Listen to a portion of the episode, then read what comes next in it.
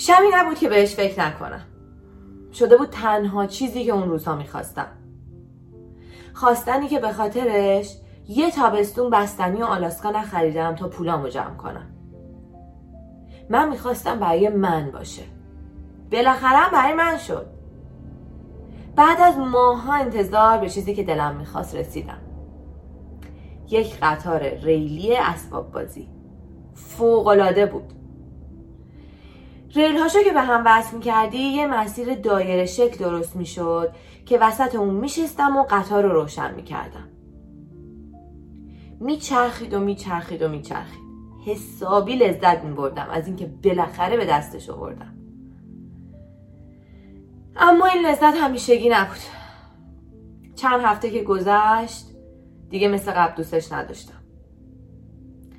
پس تصمیم گرفتم به سلیقه خودم تغییرش بدم تا شاید دوباره دوستش داشته باشم.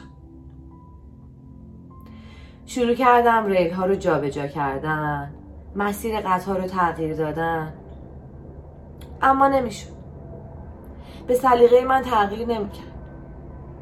هر کاری می‌کردم یا ریل ها به هم وصل نمی‌شدن یا اینکه آخرین ریل به اولین ریل نمی‌رسید و قطار چپ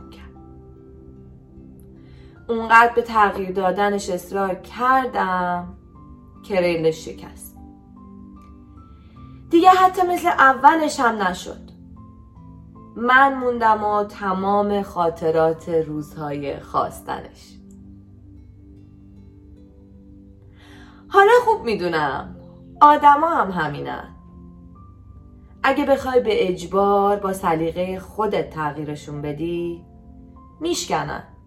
از مسیر زندگی خارج میشن.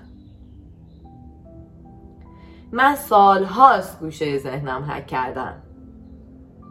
اگه کسی رو دوست داری همونطور که هست دوستش داشته باش.